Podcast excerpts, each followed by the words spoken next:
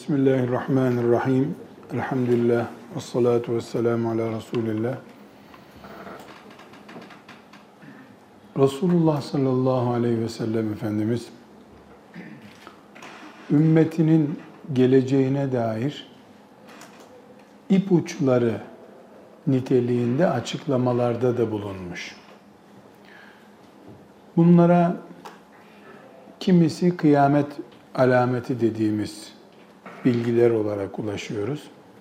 Kimisi de Müslümanların imanla ilgili hayatlarının ne olacağına dair önceden hazırlanma niteliğindeki bilgiler olarak ulaşıyoruz. Ama önümüzde onlarca hadisi şerif var. Peygamber Efendimiz sallallahu aleyhi ve sellem bu hadislerinde Müslümanın hazır olması gerekeceği risklerden söz ediyor. Tirmizi'den nakledeceğimiz bir hadisinde Peygamber aleyhisselam Efendimiz buyuruyor ki insanlara öyle bir zaman gelecek ki o zamanda dini yaşayabilmek elde kor tutmak gibi olacak. Elinde kor tutabilenler din yaşayabilecekler anlamında. Şimdi arkadaşlar elde kor tutmak ne demek bunu açıklamaya gerek görmüyorum. Yani bildiğiniz ateş, kömür, mangaldaki bir işte közü alıyorsunuz. Avucunuzun içinde tutuyorsunuz. Bu ne kadar mümkünse dini yaşamak da o zaman da o kadar mümkün olacakmış. Burada e, dikkat ederseniz tamamen atmaktan söz etmiyor. Bu benzetmede mesela halıya bir köz düştüğünde bir maşa filan bulamayınca da insan şöyle ucuyla mucuyla tutup parmaklarında onu fırlatıp atabiliyor. Yani tamamen atma değil, tutma da değil, ortasında bir şeyden söz ediyor demek ki.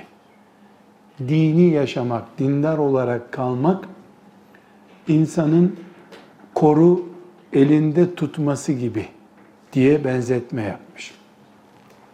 Şimdi arkadaşlar bu zamanda mıyız? Böyle bir zamanda mıyız? Değil miyiz? Bu hadis bizimle mi ilgili? Bizden 50 sene sonraki kuşaklarla mı ilgili? Bunu e, anlayabilmek için bir sorunun cevabını bulmak lazım. Dindar olmak, İslam'ı yaşamak sadece namaz kılmak mı? Ya da e, Arakan'daki insanlar gibi sadece kırbaçlanan, kovulan, kamplara doldurulmuş olanlar mı din yaşamakta zorlanıyorlar? Yani dinin bir insanda istikrarsız kalması, dinin bir insanın kimliği haline gelmemiş olması sadece camilerinin yıkılmasıyla mı mümkün? Ya da çıkıp bir insanın haşa ben Allah'a inanmıyorum demesi midir bu? Cevap eğer din namazdan ibaretse namaz kılmanın yasak olduğu yerde din böyle bir elde ateş tutmak gibi tehlikededir demektir.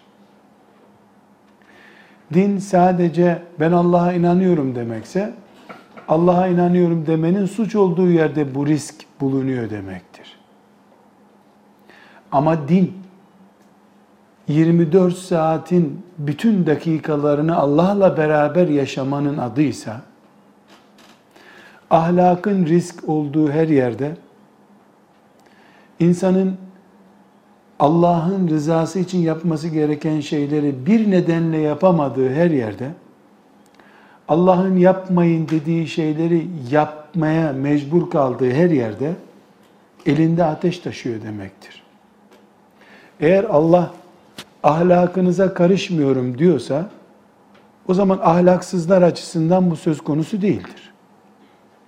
Eğer İslam din olarak bir delikanlının annesine babasına zulmetmesi, annesinin babasının hakkını yok saymasını bir suç saymıyorsa İslam, o zaman insanın annesine babasına rağmen İstanbul'da, Ankara'da bir yerde keyif sürmesi, annesinin babasının da çocuğundan habersiz yaşaması böyle bir hadisi gerektirmiyor demektir.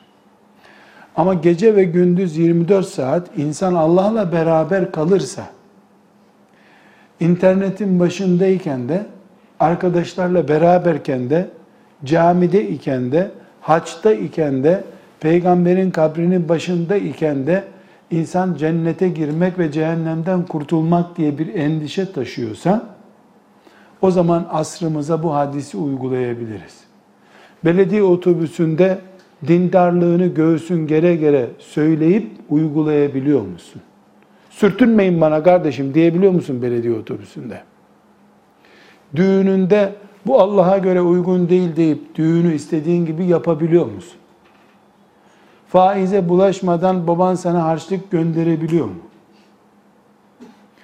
Müslüman bir insan olarak kadın erkek karmaşıklığının olmadığı bir iş ortamı kurabiliyor musun? Memurluk yüzde yüz helal yemek demek mi?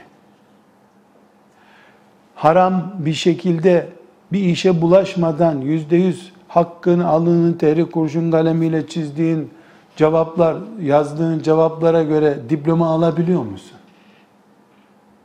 Gözünü koruyabiliyor musun? Belini koruyabiliyor musun? Cebinden paraları çıkarıp koyduğun zaman anamın sütünden daha helal bunlar. Anam belki haram etmiştir sütünü ama bunları kimse bana haram etmedi diyebiliyor musun? İslam Kabe'de gözyaşı akıtmaktan ibaretse eğer, mesele yok hacılar orada yeteri kadar ağlıyor zaten. Ama İslam İstanbul'a da Kabe'yi getirmekse eğer, internetin başında da seccadenin başındaki gibi durmaksa eğer, bir Müslüman bunalınca, strese girince, iki sayfa Kur'an okuyayım da derdim gitsin diyebiliyorsa eğer, İslam buysa ve sen bunu da yapabiliyorsan, sorun yok bu hadisin zamanı gelmedi demektir. Bizden sonraki nesilde ne yapacaksa yapsın. Biz şükür bununla karşılaşmadık. Hayır. ben evimden çıktığım zaman trafik kazası kadar göz kazasından korkmam gerekiyorsa, eğer sizi babalarınız, anneleriniz İstanbul'a, İzmir'e gönderdiğinde inşallah bu çocuk kazasız belasız gelir, trafik çok kötü der gibi. İnşallah bu çocuk bir kıza bulaşmadan gelir. Ya Rab evladımı geri sağlam gönder, namusuyla gönder deme ihtiyacı hissediyorsa, zinanın yasal koruma altına alındığı bir yerde yaşıyorsan sen, alkolün kokusundan rahatsız olmadan üst cadde üst üste yürüyemeyecek durumdaysan eğer, zina konumunda olanlar, iffetli yaşayanlardan daha hür ve yasal güvence altında bulunuyorlarsa ve benzeri, benzeri, Allah'ın yasak ettiği şeyler senin gözünün içine gire gire bir toprakta bulunuyor ve sen de oradaysan, akşamki imanını sabaha kadar korumak tehlikesi söz konusuysa, hangi hoca kılıklının, hangi Müslümanların bursu ile yetişmiş insanın kalkıp da Allah adına, peygamber adına bir palavra uydurup, şu veya bu inkar edecek bir riskle senin mideni bulandıracak, beynini solduracak bir sıkıntıyla karşılaşma riski taşıyorsan, taşımıyorsan işte Peygamber aleyhisselamın sözü geldi veya gelmedi diyeceğiz. Bugün kardeşler yaşadığımız topraklarda, İslam topraklarında İslam'ın içinde Müslüman kılıklıların İslam'a oluşturduğu, imana, akideye oluşturduğu tehlikeler sadece baz alınacak olsa, Arakan'dan filan yerden şuradan e, Ukrayna'dan veyahut da işte şu yöredeki Doğu Türkistan'daki Müslümanlara filan gitmeye gerek yok. Müslüman camisinde bile risk altında olabilir. Bu riske size örnek vereyim. Sadece örnek olarak anlamanızı rica ediyorum. Belki halkın önünde konuşulduğunda ne diyor lan bu sapık denecek kadar riskli bir şey söylüyorum. Benim peygamberimin ezanının yasaklandığı dönemle peygamberime bağlı bağlarımın ona ait bir haftayı kutlamak olarak indirgendiği zamanı kıyaslar mısınız? Bir yerde ezanı yasaklandı. Bütün Müslümanlar uykusuz kaldılar ezanımız geri gelsin diye. Şimdi onun şeriatının en büyük engeli dağıtılan güller oldu. Ve bu bütün Müslümanların gayretiyle yapılıyor oldu. Doğan ama doğduğu beşikten bir türlü büyüyemeyen bir peygamber sergileniyor. Buna da Müslümanlar gönül rızası gösteriyorlar. İyi niyetli de, sulu niyetli de bu işte ses çıkarmıyor. Bin yıl İslam'la savaşmak için proje yapıldığı zaman bile bu projeye kimse ses çıkarmadı. Bu, bu kutlu doğuma ses çıkarılmadı. Doğan peygamberin zararı yok. Zaten doğacak zararı yok. Engellenmesi mümkün değil. Doğduğu beşikte kalsın yeter ki. Peygamber aleyhisselamı kadın hakları savunucusu bir avukat haline dönüştürüldüğünü, 20 sene sonra da olsa Müslümanlar iyi bir tuzak olarak karşılarına çıkmış bir fitne şeklinde anladıklarında iş işten geçmiş olacak. Kardeşler eğer İslam sadece Kur'an öğretmekse çocuklara ortada bir sıkıntı yok. Elhamdülillah bütün zamanlardan daha fazla Kur'an öğreniliyor, öğretiliyor. Ama İslam hayatı Allah'a ve peygambere göre renklendirmekse bu hadisi şerifin gündemde olması gerekiyor.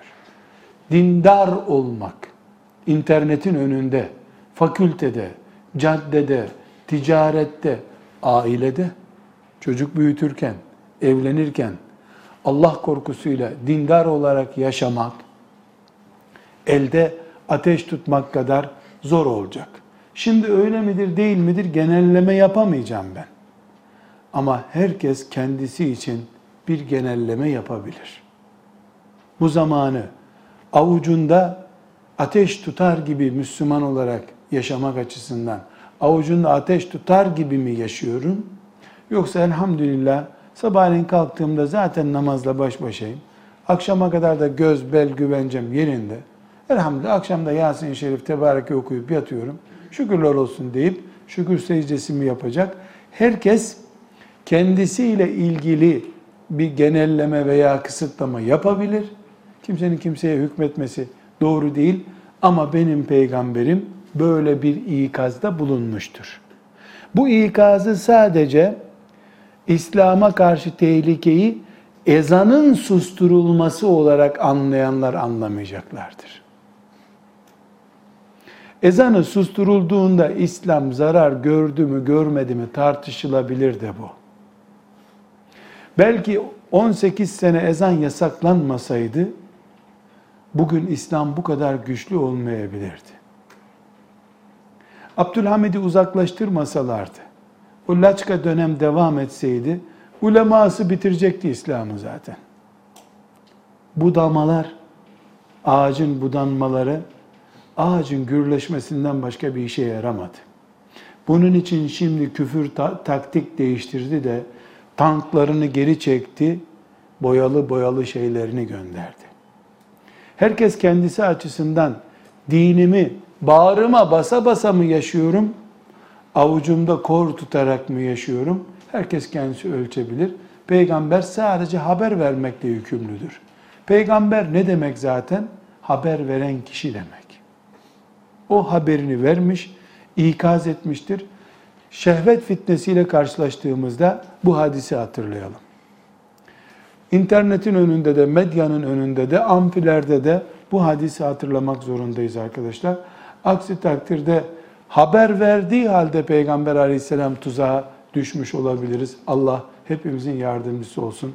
Velhamdülillahi Rabbil alemin.